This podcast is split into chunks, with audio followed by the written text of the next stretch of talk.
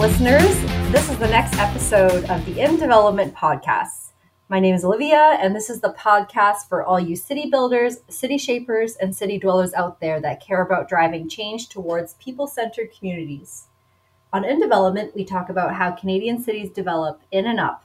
We are presented by IDEA, the Infill Development in Edmonton Association, a nonprofit education and advocacy group bringing together like minded people working to shape our city. Our guest today is Nancy Surby, who's a friend of Olivia's, but also a self appointed, insanely passionate creative who loves design. So when she's not working, and she works extensively in design, she's researching, reading, discussing design, mostly with her husband, who's a carpenter. Um, in August of 2019, she stepped out on her own, creating NAKO Design after 13 years of working with a group of talented architects and designers across various sectors and in various cities across Alberta. Um, this included leading designs on some high profile mixed use buildings. You might recognize some of them. Uh, the TELUS World of Science Planetarium, I'm a big fan of it. Um, recreational facilities like Jasper Place Pool, um, and also some boutique commercial spaces. She combines a extensive creative and technical background with her passion for travel, I'll say, from all over the world. She lived in Australia for a short stint. She is going to Copenhagen pretty quick. So um, she likes to uh, bring that travel experience into her designs and she approaches each project with authenticity and designs specifically to each client. Her focus has always been uh, function meets timelessness, and she quotes her clients are investing in forever, not trendy, which we go into a little bit in the episode. So, this encourages collaboration with builders and makers within each city that her projects take. Currently, she works uh, all across Canada from BC to Nova Scotia. Um, the episode is um, fairly conversational. I don't think we have anything to um, define here. So I think we'll just jump right into the episode. Let's talk to someone building our city. All right, welcome. Uh, the next guest that we have on today is Nancy Surby. Nancy is the director and founder of NAKO Design, and she has worked with many talented architects and designers across various sectors. Um, I actually met Nancy back in 2014 working on towers and residential developments in Edmonton. And I remember that she was always very well versed in both the creative and technical worlds. So she started her practice in Edmonton, but she now has projects across Alberta and BC.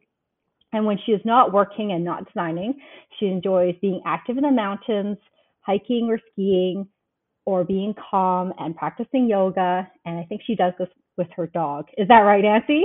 No. Okay. I feel like he jumps on me when I do yoga, but the mountains and the hiking, sure, he he joins me on that. Yeah. All right. Um, when did you realize that you wanted to do interior design? Well, actually, it's funny because I wanted to be a veterinarian.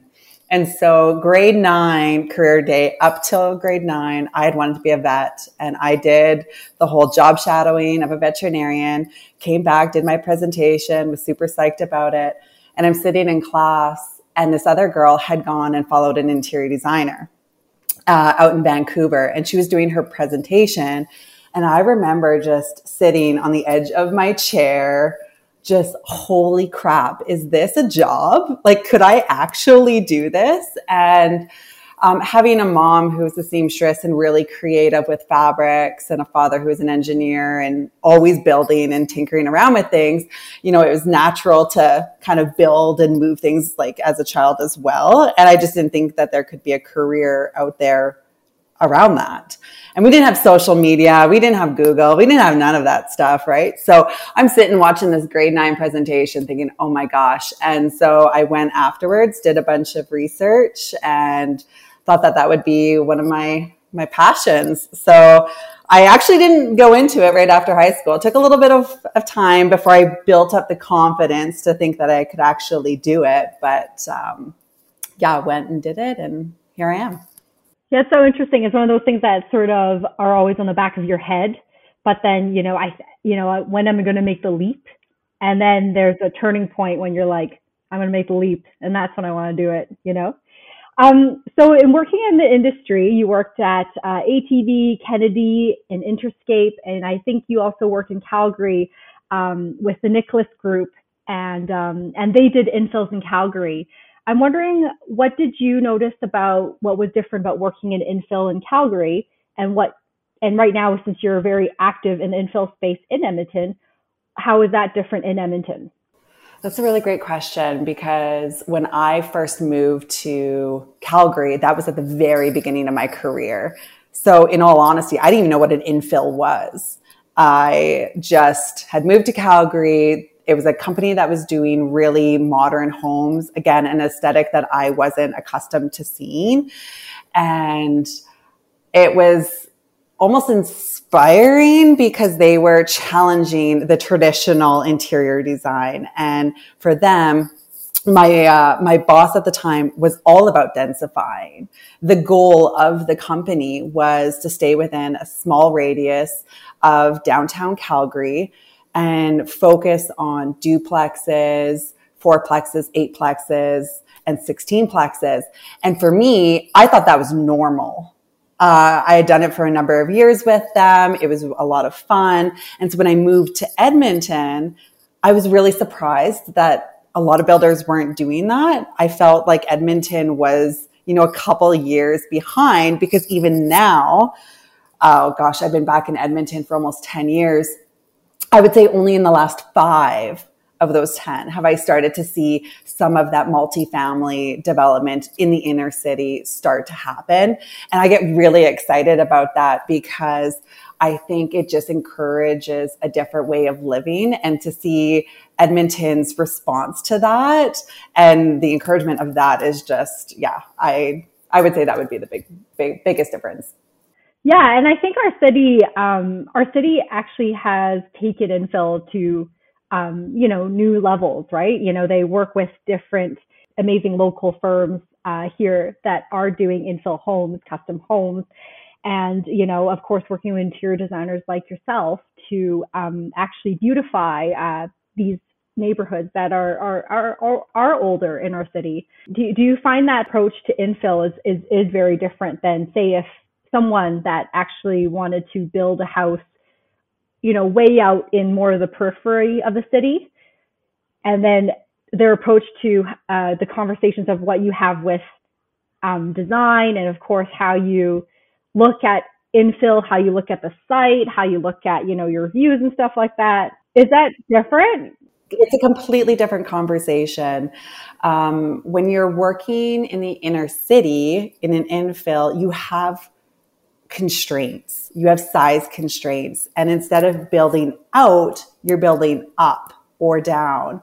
And your space is smaller. And so with a lot of families, especially if you're growing families, but you don't want to move out of the core, it's all about the function and making every square foot of that house and that footprint matter. And so the conversation is really about function, flow.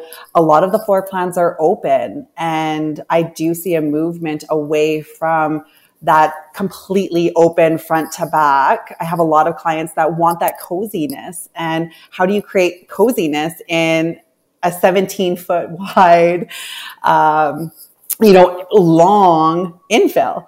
Whereas when I'm chatting with um, clients out in the suburbs, for instance, it's more sprawling. It's, you know, an expansive space. And what I would say would be a kitchen, dining, living room in an infill could just be a kitchen, dining room in, in the suburbs. So the function aspect of that is just a little bit different. I mean, there's always a function at the root of whatever my client is asking for, but how we approach it is different because of the size of the space.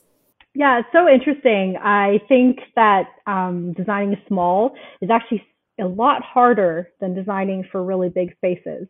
You're you have to prioritize your lifestyle actually when you're in a small space. Oh, for sure. yeah, especially when you ask clients to do that and it's like go through your kitchen and you know find out what appliances you actually use on a day-to-day basis and like let's let's design around that and whatever you're not using a day to day okay where can we put that outside of your you know 10 foot zone in an infill Okay. Um, I want to hear about NAKO design. Is it NAKO or NAKO or where, where, did the name come from, first of all? You know what? It's so funny because I've been pronouncing it NAKO, and a lot of my clients pronounce it NAKO, which because it's Nancy Corpany, which Corpany is my maiden name, I took N A K O. If you're saying it, it actually says like NAKO, but I pronounce it NAKO. okay, that that is an interesting story. Okay, so NAKO. When when did you start? When did you start the firm? And uh, tell us a little bit about it. Well, I started. I would say like a lot of entrepreneurs doing the side hustle. So I actually was around in 2014, 2015. I was taking on some side work I just started to get more and more. Like the referrals kept kind of coming. And it was funny because 2018, 2019, I was having a conversation with my husband and I said, okay, I can't keep doing this. Like I can't keep working eight to five, working during my lunch and then working in my evenings, you know, on my little side hustle. Like I got to do this. And so, you know, I, I, I took the leap. I went off on my own. And the funny thing is, is I'm working more than I did with the side hustle and I'm working longer hours. So I really didn't do anything to change how much I was working. If anything, I'm working a lot harder, but uh, it's for me and that's what matters. Yeah. And here you are, here you are like, uh, man, almost 10 years later, that that's kind of crazy to think about. I imagine. Hey, well, yeah. Oh my gosh. I guess that would, it, it doesn't feel like it because I officially became NAKO in August of 2019. Uh, so I think I've given myself, okay, I'm in year, oh, this is year four, but yeah. But it's been it's been long in the making. So I mean, um, how how did your you know studio other than you know having the autonomy over your own clients and your decisions and everything did kind of the the design influence has that always kind of been the same or um, did, did you kind of want to go out on your own and pursue different kinds of design aspects i feel as though it's a bit of both um, i really wanted to explore my voice as a designer and my style as um, a creative and i think anybody who's in our industry it's always evolving and you're always trying to be innovative and different. And I find each project that I have, I'm like, okay, that was great, but how can we make it better? Or how can we do things differently? And so I feel in the last, I would say, four or five years, my style has really evolved to what you're seeing now. Um, but because I'm in the custom world, it's not necessarily the same, same, same. There's key elements, I would say, that reflect me and my personality and my style, but the essence is still my client and NAKO. Yeah, I want to talk a little bit about those design uh, styles and influences. Uh, Olivia obviously knows you really well and can probably pick it out. Um, I have some I have some thoughts based on uh, your projects that I went through on the website. But first, I gotta close the loop. Um, you know, core values of NAKO. Uh, what what are they? Oh, authenticity uh, is, I would say, the root of uh, my company and connection. I love my clients. We have a really great energy, and I'm all about energy that you put out into the world is energy that you receive. And so it's been a really fun journey interacting with all these unique personalities and creating different homes and spaces for each of them because everybody's different. And I think there's the the design style and the design rules that you can really kind of keep constant but what's always changing is who you're working with and what their needs are. And that's been like the fun aspect of it. Um, authenticity is about having a voice and feeling comfortable, um, not just with my team. I mean, I love listening to my girls and making sure that they're comfortable and that they feel confident in their roles, but also just with my clients, um, giving them the space to feel as though they could voice an opinion, whether or not they agree or disagree with me. I think that's just really important, um, listening to your clients. And as soon as you open up to them a little bit, it gives them that, that comfort to be like, oh, maybe I could voice this and I could have this conversation with her. Um, because it's going to happen. It's inevitable in a, in a project, good and bad. Yeah, great. You mentioned there uh, that you have a team with you. Is that right? So four years in, you already have a team. Hey, how big is it, and uh, what what kind of different strengths do y'all bring to the table? Yeah, so there's four of us right now, um, and we're all a little bit different. I'm still wearing all of the hats, uh, which I would say, you know, at four years, it's I think it's going to happen. Um, I also have a problem with delegating, so I'm still working through that. But uh, Jenna is an architectural design tech, uh, so she's doing primarily most of my drafting, um, having done 10 to 15 years of drafting myself and done the grunt work. Um, I know what it entails, but I definitely needed to open up some opportunities for me to just design and you know have the client relations. So Jenna is tackling all the drafting for me. Karen is my junior designer. She has just graduated from um, her degree program in interior design.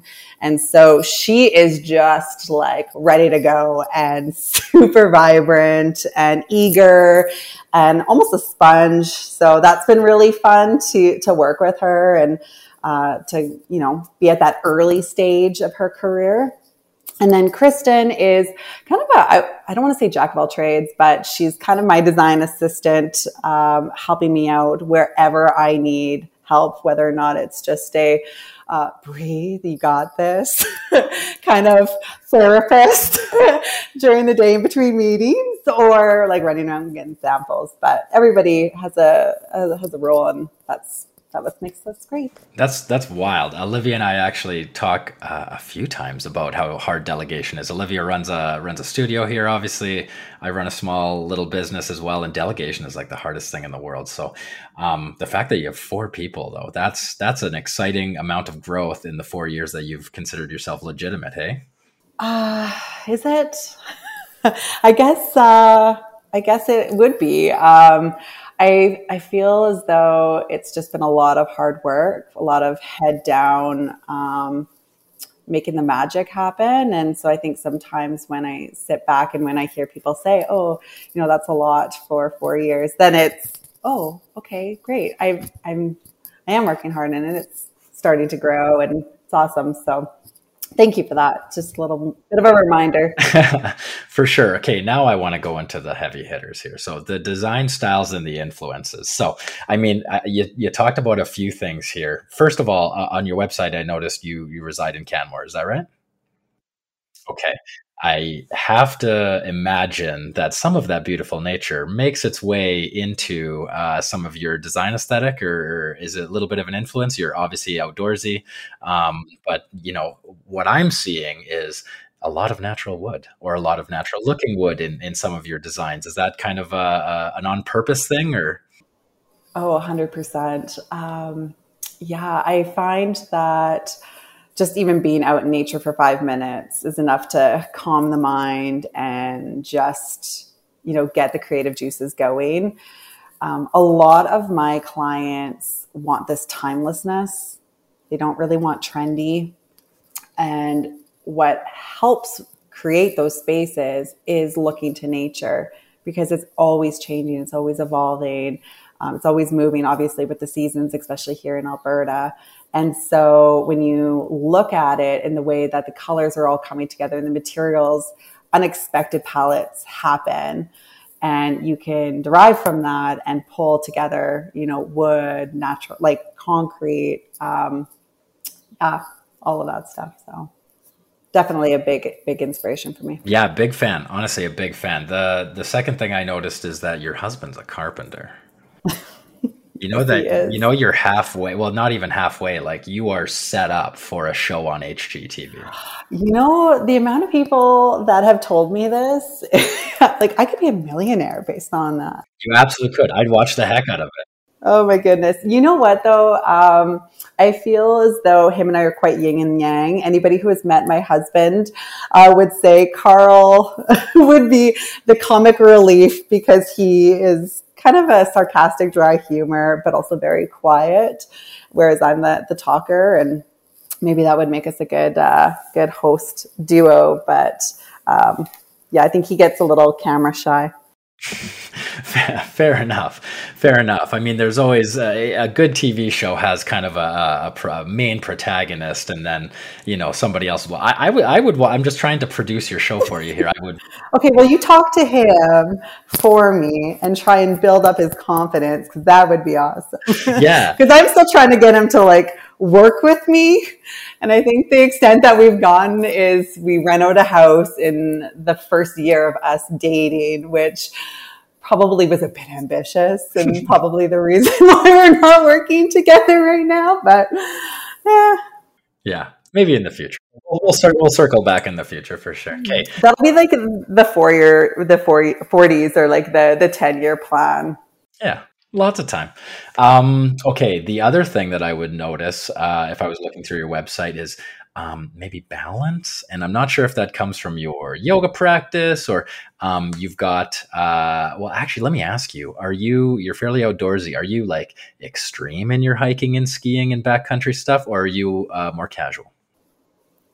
Um, my husband would say no, she is not ambitious. but I would say yes. I push myself. I do challenge um, from where I was, you know, even five or six years ago skiing. I would say that I'm infinitely better at doing double blacks. So that's really fun. Mm-hmm. But still not like extreme outdoorsy in a sense of backcountry, yeah. other than hiking. For sure. And then, so I mean, you also do yoga, which is uh, you know kind of a balancing, uh, grounding experience. So, uh, if I said the word balance, does that is that featured somewhere in your uh, in your design aesthetic as well? Yeah, I mean, I think balance is all about.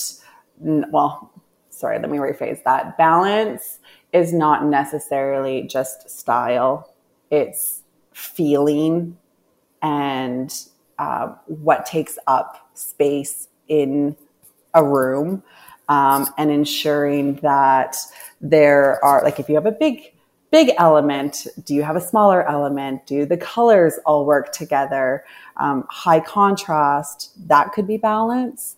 Um, also even like masculine and feminine and making sure that there is like a cohesion and a complementary balance of those right because I mean, you don't want to walk into a, well, maybe sometimes you do want to walk into a space and feel completely feminine and completely masculine. And that's great. But I would say that the majority of my clients want a really nice balance of both.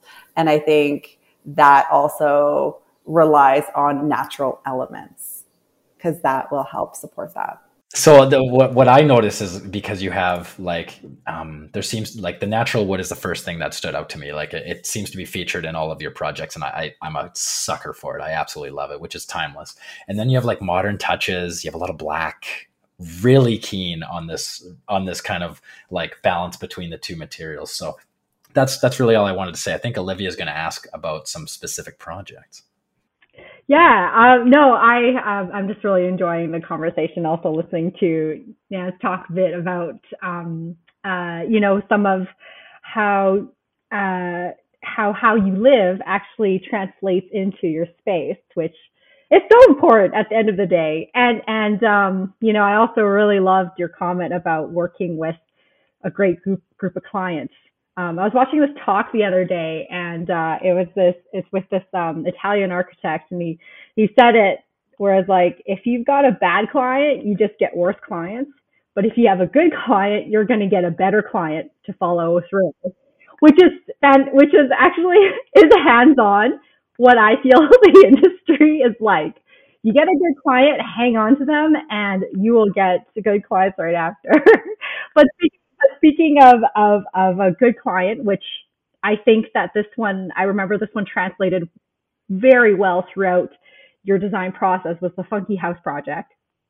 And it's a, it's a renovation project that is located in, in Grovenor. Is that Mm-hmm. Okay, okay, yeah, correct, yeah, and it's a it's a retrofitted house. It's it's a it's it's a renovated house, and um, I think you guys preserved a lot of the existing features and design elements of of the wood of of you know you didn't want to you didn't want to strip away the character too much, but it looked I, I found that the end result was incredible because, and I especially loved the element of play where you had that big net that sort of overcasted over the main floor, which allowed like a really great reading space. But um, you designed it, so please tell me a little bit more about this project.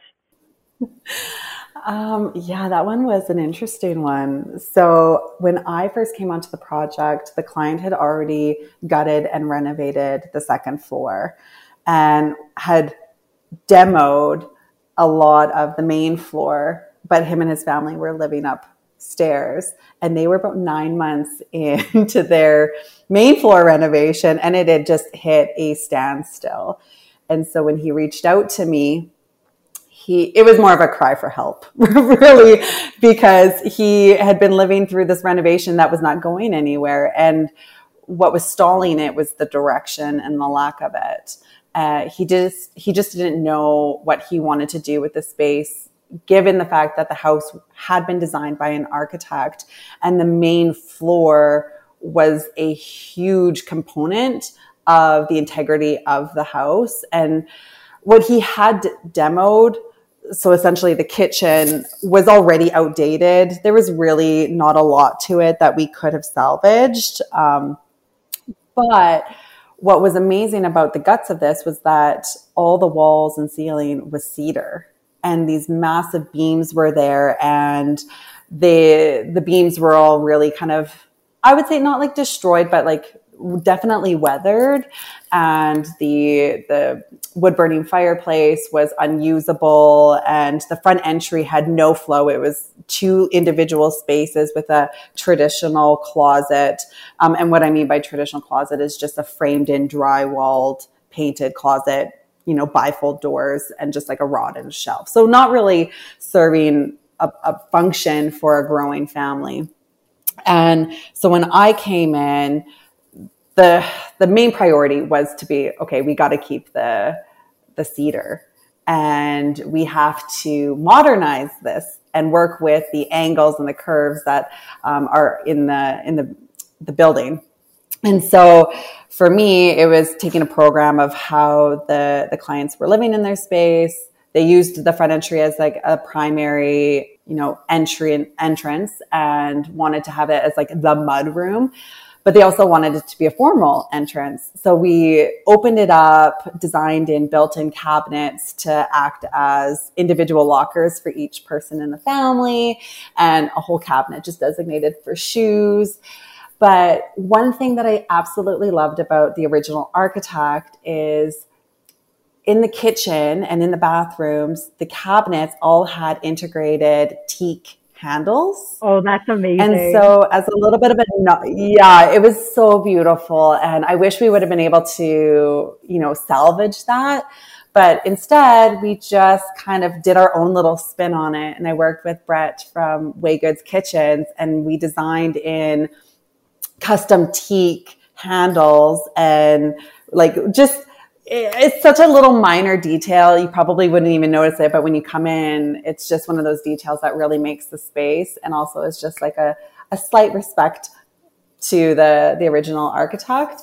But yeah, the kitchen itself was like a full gut and completely modernized it, black cabinets which I wanted to keep it simple. There was just so much wood happening. So like let the wood be a statement and stand out and allow the kitchen to be quite bold, but still more of like a, a supporting element to all of the wood. And then, yeah, the net itself was just a matter of using up this massive void from the primary bedroom down to the, the living room. And initially there was um, a guardrail of glass that kind of went around it. And when you're in the bedroom, it actually obstructed from the views on the outside because there's so many windows. And so we thought, let's use that square footage and put a net in there and just have some fun for the kids and just, yeah, have a like a peekaboo down. So yeah, it was, it was a really fun project. Yeah, that I love the I love the element of play in it for sure. Um, and I think in that project you work with quite a bit of uh, local trades and like artisans, correct? I think I remember Creek Collective and Forge 53, like all those. Yes. Uh, how was what was that? Uh, what was the creative process like with them? Um, do you know? Did you guys do a lot of back and forth with? Uh, you know, like did, was there a lot of workshopping with how the material, the interaction of the material, how the material should be manufactured? You know, so I, I like you know just just conversations like that. You know, to have it to actually have that become influential in in your design. Oh, for sure. Um, I find with most of my projects, when I work with both of those guys, um, there is a lot of back and forth. Um, most often, where it's like, really, this is what you want to do? Okay. Um, and it's a little bit more interesting. Are you sure? Um, like, well, for instance, this particular island, um, we went with a concrete on the full span of it, and it was five foot two or three inches by almost 10 to 11 feet long and three inches thick. Right. And so structurally, and I mean, well, half of it's also floating. So let's put that out there. So we had to have a conversation about, okay, well, how do we actually support this? Um, what does that structure look like? And so it was really interesting because we ended up using uh, Brett from Way Goods to do the white metal that you see on the island support because we were integrating it as a detail into the cabinetry. And so there was a lot of back and forth with him. But then we also had to loop in Increte because they were doing the concrete on top of it. And so understanding what the concrete material was going to be, how much it was going to weigh, um, and then obviously just the overall aesthetic and maintenance of concrete. We just had to have almost like a little info session with the client as well, just kind of looping him in to make sure that he understood what he was kind of getting into. But for me, concrete was the best choice for that space, given that there is so much cedar wood around it. Uh, we were kind of going for this industrial um, mod mid century vibe. Um, the client had a ton of collected pieces from the last you know decade plus and so it was really just trying to give him a space to to showcase that but then even just that like forge forge would say that this was an easy one for them because we were realistically wrapping a new wood burning fireplace creating a little alcove for uh, the firewood. They would say that yeah okay this was a good one but yeah. Not as intense as some of my other projects where Mike and I are sharing our screens with SketchUp, going back and forth and talking about all the intricacies of install and material. But. Yes, I, I, I actually love concrete with wood. It's uh, it's a smart choice. Um, I'm just going to pivot here and um, actually talk a little bit about some challenges and some barriers that you have with, you know, past uh, projects or even even the ones you're recently working on right now. What kind of challenges have you been facing? Like one that you think about a lot, and then you're like, I need to. This is something that I eventually want to overcome you know, or if it's something I need to work around with or put it into my practice. Right. So for me, I'm working in an industry where there's a lot of players. So I do work with a number of builders, and each building team has a different way of doing things. So initially, the challenge that I was facing was my communication style and the way that I stay organized doesn't necessarily work straight across the board. And you have to pivot the way that you speak with people, the way that you follow up and write emails and create boundaries. You know, not every builder is working just eight to five. There's some builders that work beyond those hours. And as soon as you start having conversations outside of those hours, you're kind of inviting them into that boundary space. Um, but also to just understanding their methods of communication and not necessarily getting frustrated with it, but trying to understand how it's working for them and how do I work with that to make sure that the project is still really efficient and organized? The client feels as though the team is working together to to make the build happen and it's still as stressless as possible as possible although like anybody who's built a house even if you know what you're doing it's still going to be stressful like it's I always laugh when realtors are like, "Oh, buying a house is the most stressful thing you're ever going to do." And it's like, no, building building a house is infinitely more stressful. But yeah, I would definitely say the biggest challenge that I I would see right now even is just the communication and organization uh, or organizing um, with builders. Yeah, I, I think you bring up such an interesting point because uh, it's very similar to me as well too. I have, you know, with a large team, you know, these projects actually require a team. Just essentially, you need a team that, um, and you always always need to be on the same page. Mm-hmm. And sometimes navigating um, different working styles, different backgrounds, it's, it's so it definitely could hurt. It could make or hurt a project really, really easily. And um, I definitely find that I've been working a lot on um, empathy because I think trying to really understand, and, and, this is this is not about you know it's different than sympathy. Like it's you're not, you're not trying to feel sorry or you know put emotions into it necessarily, but empathy is actually really understanding where that other party's coming from, what they're looking out for, and I think I think uh, I've I think I've done well with like clients, but it's it's it's tricky. Um, it's tricky when it comes to uh, contractors as well too, because there is they have such a huge wealth of knowledge that you know there, it takes it takes 17 to like 20 years. It, it just takes a long time to to figure it out. And I think I find with trades too is that they're such they're people that practice and the people that work with their hands. And that's something that um, I think it deserves a massive amount of respect you know mm-hmm. i i do agree and it's one of those things too that as a female walking onto site where it's primarily men and especially when i was young like in my mid 20s and I'm walking on and you, I mean, you have to have confidence. So it's not like you're strutting on, but you're walking on on site. You know kind of a few things, but you really don't know anything. And you're chatting with guys who have been in the industry, like you said, you know, 10, 15, 20 years. And they look at somebody like me and think, hmm, does she even know what she's doing? And I think over the course of my career thus far, it's been a challenge to find my voice. But at the same time, respect is mutual. And so when you show up on site and you're showing everybody, you know, the level of respect that you want to receive, then it just makes things easier. And it's never going to be off on the first go, I find. I mean, I have a couple trades that by on the first time I met them, I'm like, oh God, oh God, he hates me and this is not going to be good. He definitely doesn't think I know what I'm talking about, even though I knew like what I was talking about. Well, we're on build three and we're like best friends. He's just like, hey, how's it going? How was yeah. your weekend? Right. And yep, it's just, yep.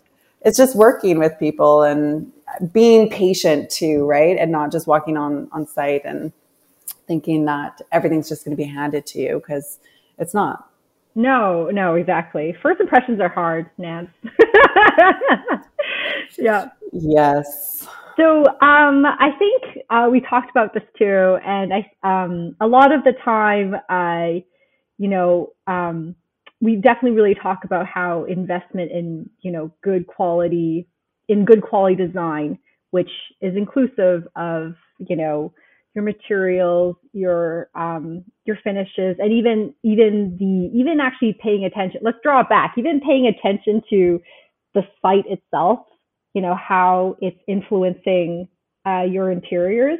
Like all that are are qualities to um, to make things last longer. I know you echo. I know. I know we speak a lot about that, and you echo that sentiment quite uh, quite strongly as I do.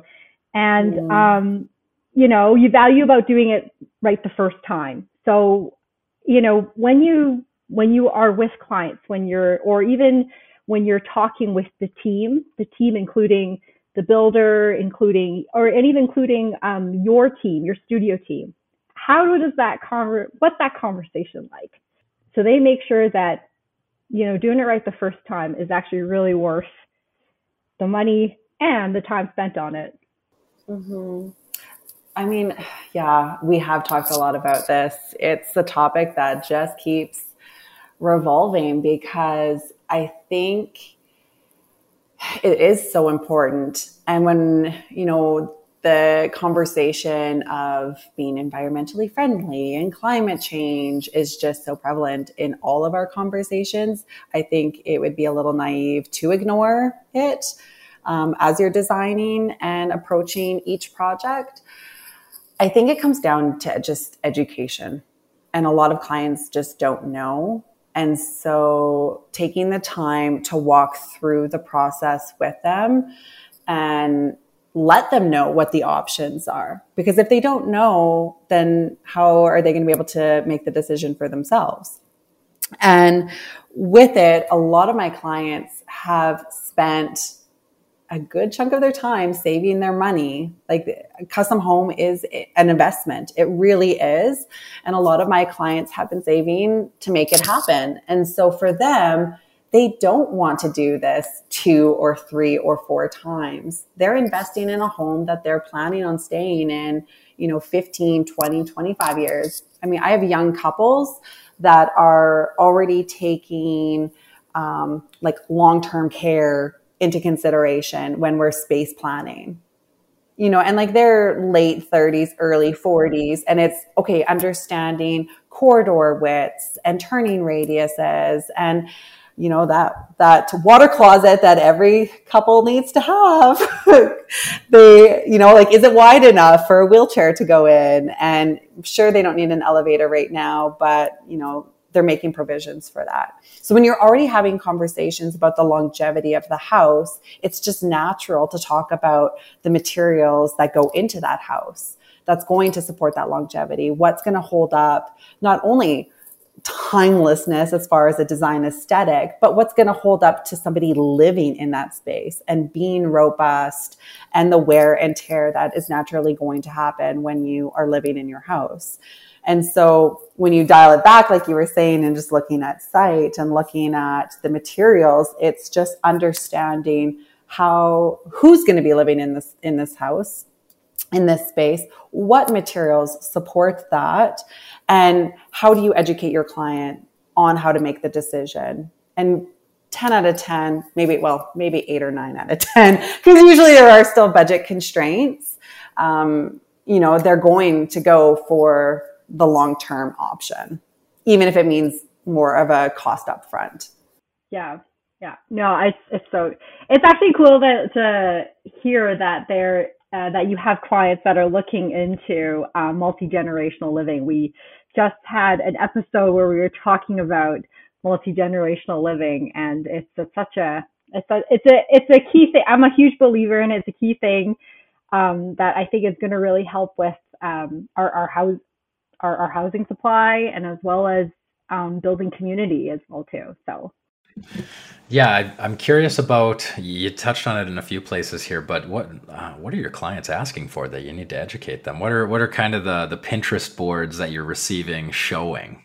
I would say the biggest one is cabinetry, so millwork, uh, and what material is going on there. Are we using a recon veneer, wood veneer, real wood? And then the next part is how much drywall are we seeing?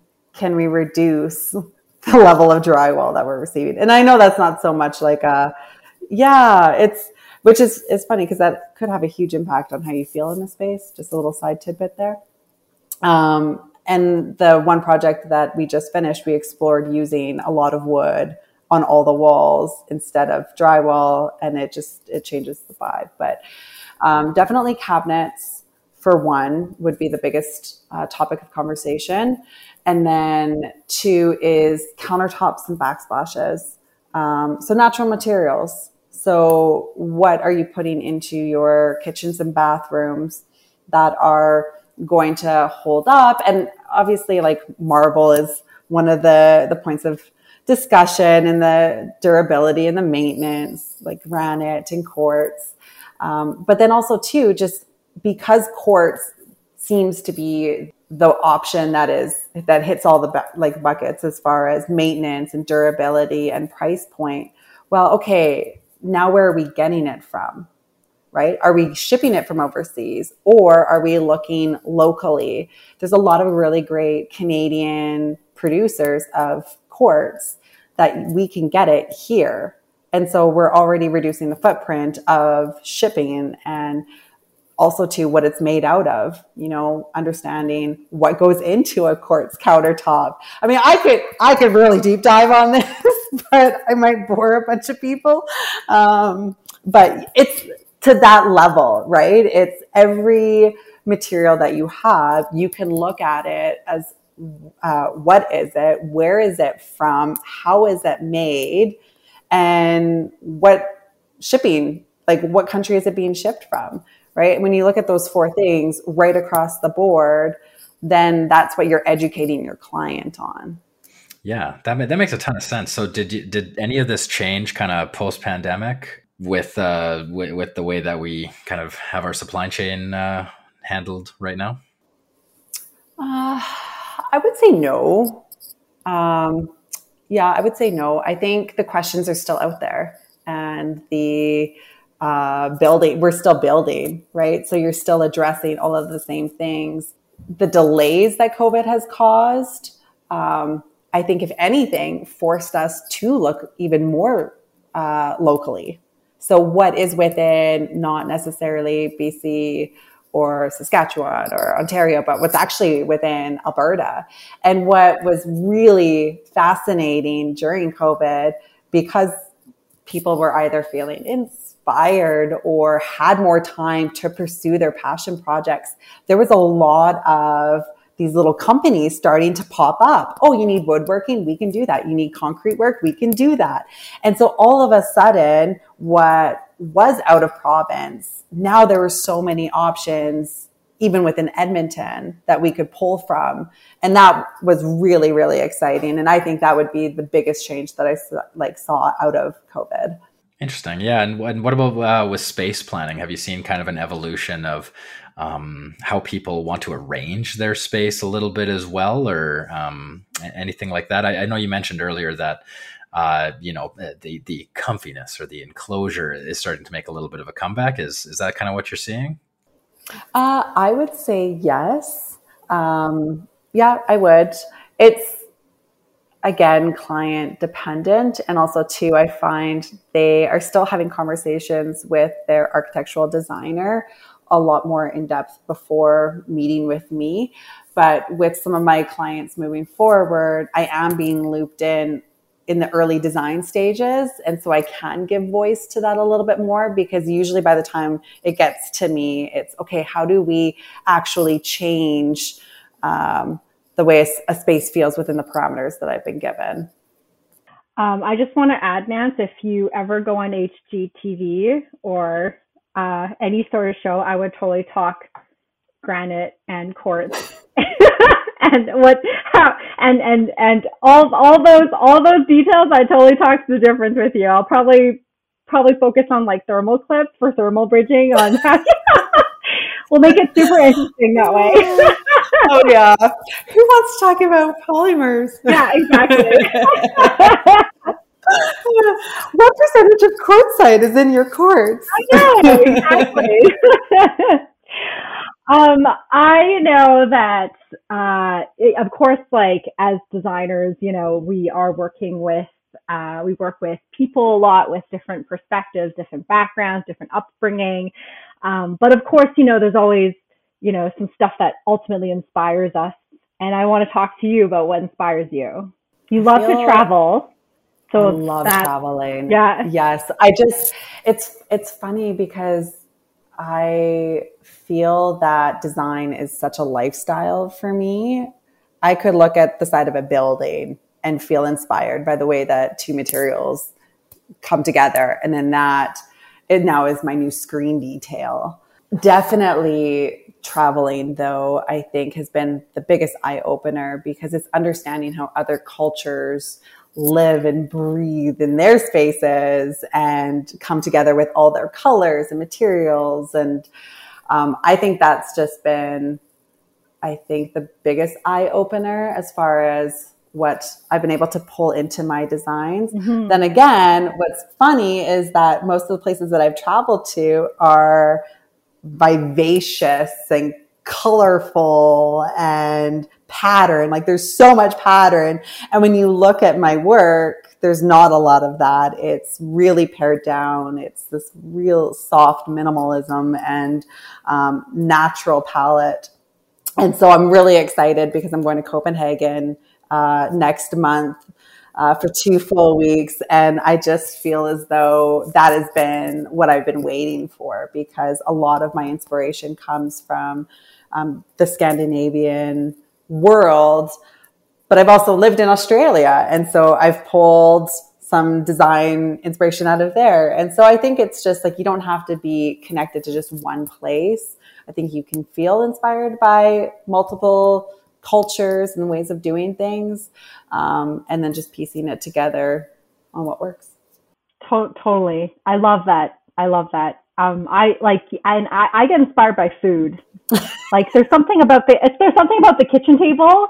There's something about the kitchen table and how you know you know your your dishware and how things are plated and how your cutlery gets assembled it changes the design of your kitchen table and how you are arranged around around the around just that piece of furniture. So like when your brother-in-law and your sister come over and you guys have your arrangements of all this Italian food and it's like there's just so much life to it. Yes. And I think that's what you, you, I mean, I think that's kind of what you're saying is that as soon as you start arranging food on the plates and bring in even um, some flowers and some branches, all of a sudden your table has life, and then the people around it are just socializing. Now you've got your experience. So exactly, exactly, yeah. yeah.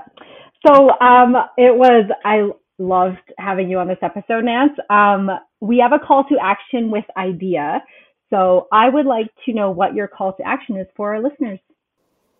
Okay, well, I gave this a lot of thought. Um, and time and time again, Karl and I have talked about this. So I thought uh, this is probably more for people that are in the process of building, but educate yourself. So, as a client, if you are looking to build a house, ask questions. I mean, you don't have to go out and talk to 10 or 15 different builders, but pick a handful of builders that you're really drawn to, or even designers that you're drawn to. I mean, I would even start there because designers and architectural designers, they're, they, they work with kind of everybody, right? And so they're going to give you some really great insight as far as process, styles of communication, um, organization, um, and I think that's, those are like three key components to having a really successful project. Cause it's not just having a really good builder, it's having a really great team and somebody who's able to orchestrate all of that. And so as somebody who is building a house, I mean, do your due diligence, go out, have the conversations, understand how a builder is approaching the project. What are their core values? Are they excited about your project? You might, I like uh, yeah. So like to me, that's just like the biggest thing. Um, and also too, don't be afraid to ask for references and get in touch with people that are not just having built uh, a house with them, but also going through the process with them currently, I think is a, a really great insight. Love that. I absolutely agree. And and we're not that scary. We actually really like questions. Oh, totally. Love questions. Yeah. Um, thanks so much for being on this episode, Nancy. Um, and it was it was a pleasure talking to you. Thank you so much for having me, both of you. Really nice getting to know you, Nancy.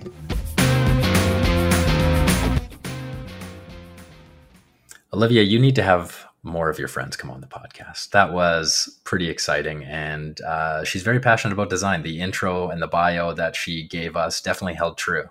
Yeah, absolutely. I I really love talking to Nancy because she just is really passionate about design and she can get into details and have a huge conversation about them. So it, it was it was really fun. You're you're passionate about design too. Um, is that how you two bonded? Because I'm assuming you worked together previously. Yeah, yeah, it was. Um, and traveling. Yeah, I think traveling was also the hugest thing too. I always love to do photography when I go travel as well. And I think she really caught on to that. And I think we just bonded over that the really the first minute, I think like the first or second day when we were at our when we were working together in the studio. And then yeah, we talked a lot about design and you know, kind of things that surround design. It's not just about um, uh, the building or just the space itself, but other elements that you know make up design. Which it could be furniture, it could be jewelry, it could be clothing. Yeah. Yeah. The uh, the question that you asked that I thought was fantastic was uh, when you asked her what inspires you. I think that's such a good question, especially for someone that works in kind of like trendy fashion, uh, design style type um, industries. So you mentioned that food was uh, your inspiration, and she mentioned your Instagram page, which I'm not familiar with. Maybe walk me and the listeners through uh, how food inspires you and, and what what we can find on your Instagram page. Um, so my Instagram page actually has more fashion because I actually love clothes. Um, I, I did well, I think uh, when I uh, I talked about a little bit on the podcast with on the episode with me, and talked a little bit about uh, you know a year doing textiles. But I love clothes. But food was food was uh, huge in that because I was uploaded onto my stories, and I think that's I think that one gets a lot more of an audience. But other than that, the food is huge just because I'm all about.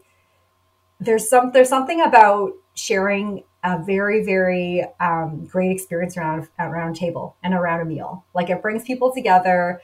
I, I think uh, you know if you look at how that how you know gatherings around a meal has evolved it's it's always there's always something about it that you know when we get together for holidays there's it's always around a meal. When we get together for um, even social activities it's always around a meal and I think that I think it's the experience of it. And I think maybe that translates into something pretty spatial, you know? Yeah. That's that's fascinating. Yeah. Does that make sense? yeah, I, th- I, definitely think so. And it, it's funny because Mariah and I talked about previously how like um, the kitchen is kind of like the quasi gathering space for everyone. Like you're you're hosting a party, it's around a meal, but inevitably everyone's just kind of hanging around where the meal is taking place or being served or being prepared or whatever in the kitchen. So so Mariah and I kind of differed on our opinions about like you know the open concept kitchen versus uh, a kitchen that's enclosed or in a galley or something like that because um, of, of where you want people congregating. But yeah, no, that, that makes a ton of sense. I love that. Uh, myself, I am very inspired by uh, the outdoors. So maybe a little bit different than than Nancy, but I'm now that the weather's nice, like I've been in the garden like every single night. It's kind of where I, um, you know, I'm uh, an amateur photographer myself, and I take lots of pictures of plants, mostly to document. I have this like folder that I document all of these little weeds and plants that pop up um, because I, I, I, have a naturalized garden in, in front of my house, but I don't know what everything is. So year year to year, I like document like the growth of these little plants until I know how big it is. Um, and then I know what it actually is, whether or not I need to get rid of it or if it can stay and it'll actually look nice in the garden. So, um, yeah, it's it's funny because my wife has to like call me in like I'm a, like I'm a kid at the park or whatever. Like Ryan, come in for supper, come in for bed or whatever. Like um, that's that's kind of my happy place, and I try to. Um, I'm a my, my brother's a landscape architect, so we always had big dreams of you know uh, incorporating the planning and landscape architecture into some like fascinating little urban design thing here but that's that's what i think makes good public spaces. Um, yeah so the outdoors for me. Um, it, another another thing that she was talking about was uh, struggles with studio roles and delegating which i know you and i agree on as well. Um, what were your thoughts when she was talking about that? Yeah that one was that one was really relatable. Uh, delegating is something where um, I think a lot of designers struggle with, but we got to do better at it because you you do need to share certain types of your skill in order to grow. I, I just think that's just how it is. You can't do everything yourself. Um, especially in especially in architecture i find that it's it's it's a you need a big team you need a big you you, you need people with um, you need people that can help you uh, bring a building into fruition. And it's and it's in putting it on yourself is quite i think it's it's a lot of pressure.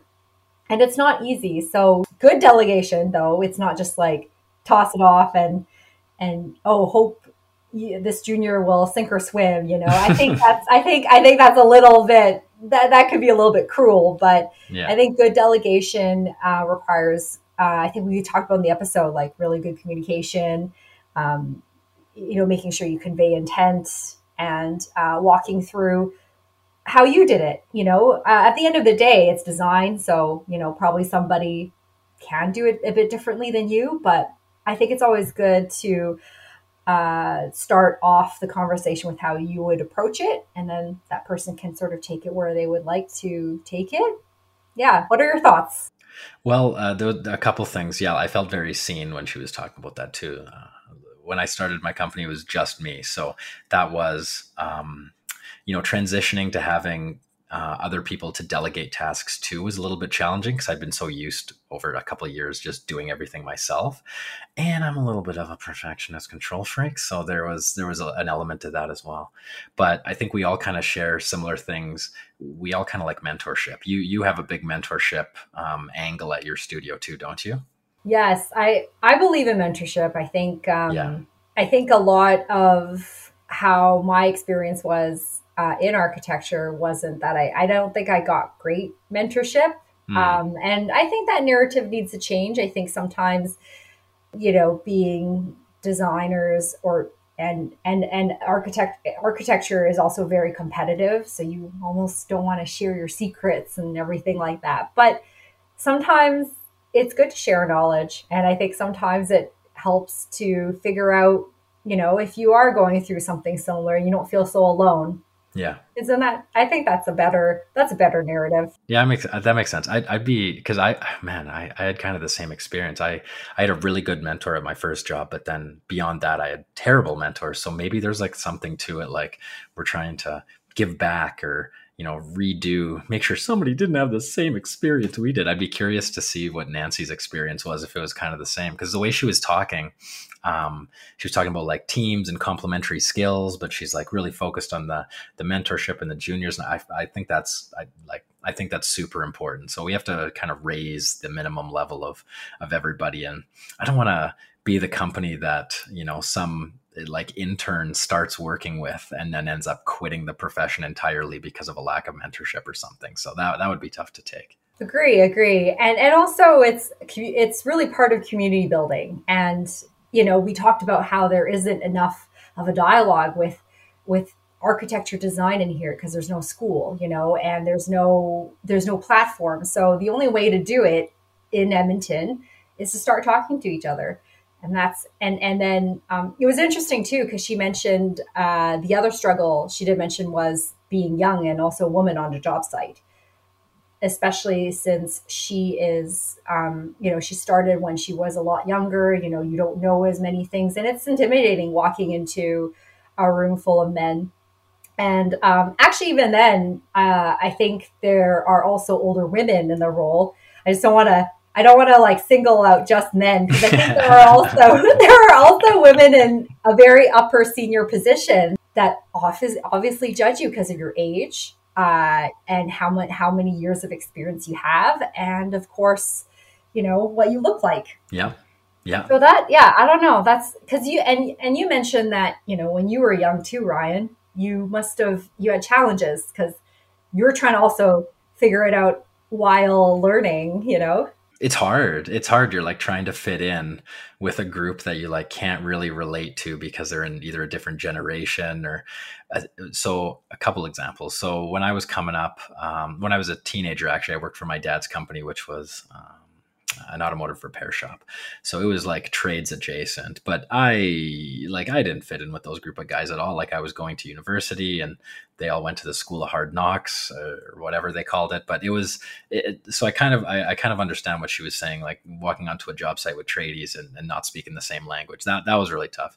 Coming out of school and then jumping into a job as well, that was like that was so intimidating with you know planners and i'm lucky like i said i had a good mentor my first job but um it's so intimidating. And then like going up and like talking to other departments like not knowing the the jargon to use or the language to use or what to wear when to speak. Do i need to tell them what my favorite color and favorite dinosaur is? Like do i have to seem interesting? There was like all of this kind of like not politics but kind of an internal struggle outside of just like doing my job that was really uh tricky i would say to navigate is that is that kind of what you you felt too coming up in the, the design world Oh, absolutely. Especially coming out of school, I can really relate to first coming out of school. Um, the the jargon was really hard to pick up. Yeah, because it, it, it wasn't. You're not using the the concept or you know the building of the poeticness of your architecture. Like no one cares about that. You know, it was a lot more about. Um, Uh, actually, it is so interesting. My experience definitely did started off with figuring out how to use the zone, like how to use city regulations to develop your architecture, right? So that was a hard one to wrap around wrap around once you get out of school because there's a lot of document, there's a lot of information out there. And sometimes you don't know which one is reliable. And same thing, and then getting into more technical pieces such as the code, and now there's the energy code. Like there's there's a lot to there's a lot of resources out there, but you gotta it takes it takes a while to figure out which one is the go to, and um, I've been definitely trying to make sure that our studio is referencing the right one, or you know who are the who who are the people in our studio that actually are very very uh, well technically versed, who to talk to, and and that's the only way to learn and absorb. But it's it, it's a learning curve. I just think that I think if I was to uh, go back to my younger self, I would tell her uh, not to be discouraged, and I would tell her to ask more questions. What What would you say to your younger self? Yeah, don't worry so much about what people think of you. I think because I cared a lot about that when I. Uh um, like I said, a lot of it was like trying to project myself and like trying to mimic the way other people were projecting themselves to try to fit in, which um, I care less about now. But they, but that's that's something I would tell myself for sure. Hard, like you know, I have junior people on my staff now. It's like I'm not going to say that to them. I don't think they're gonna. Like I, I don't know. I would say it to myself, and I don't know if I would say it to them. That's kind of funny. Hmm. Yeah, I don't know what I would say to uh, my junior staff either. I definitely have been encouraging them to ask questions. Mm-hmm. I think that's the biggest one. And also what to prioritize for sure in design. Because you can go into like a loophole with design. Yeah.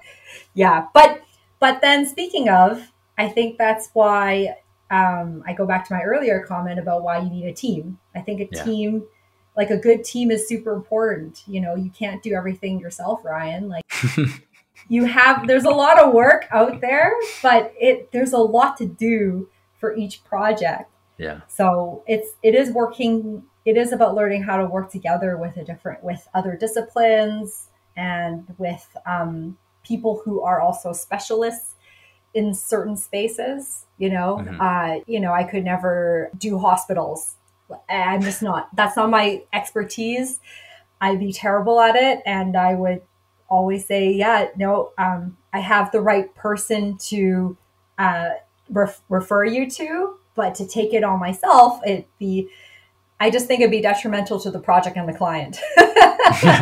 you know? if, yeah, if they need a photographer, that's where that's yeah. where you step in. Yeah. Yeah, exactly. Yeah, and then then, then I can help out a bit. there you go. yeah. Well, um, we have to shout out Josh today. So Josh is actually uh, our newest planning intern at uh, at our company. Um, he just started on Monday. He's super eager. you know, trying to mentor him as best I can. But he said he uh, listens to the podcast, and I don't know if he said that just to suck up to me um, or not. But uh, regardless, if you're if you tell me that you listen to the podcast, I'm going to shout you out. So thanks for listening, Josh. So yeah, thanks for hanging out with me, Olivia. And until next time, don't stop exploring our city and the communities that surround you.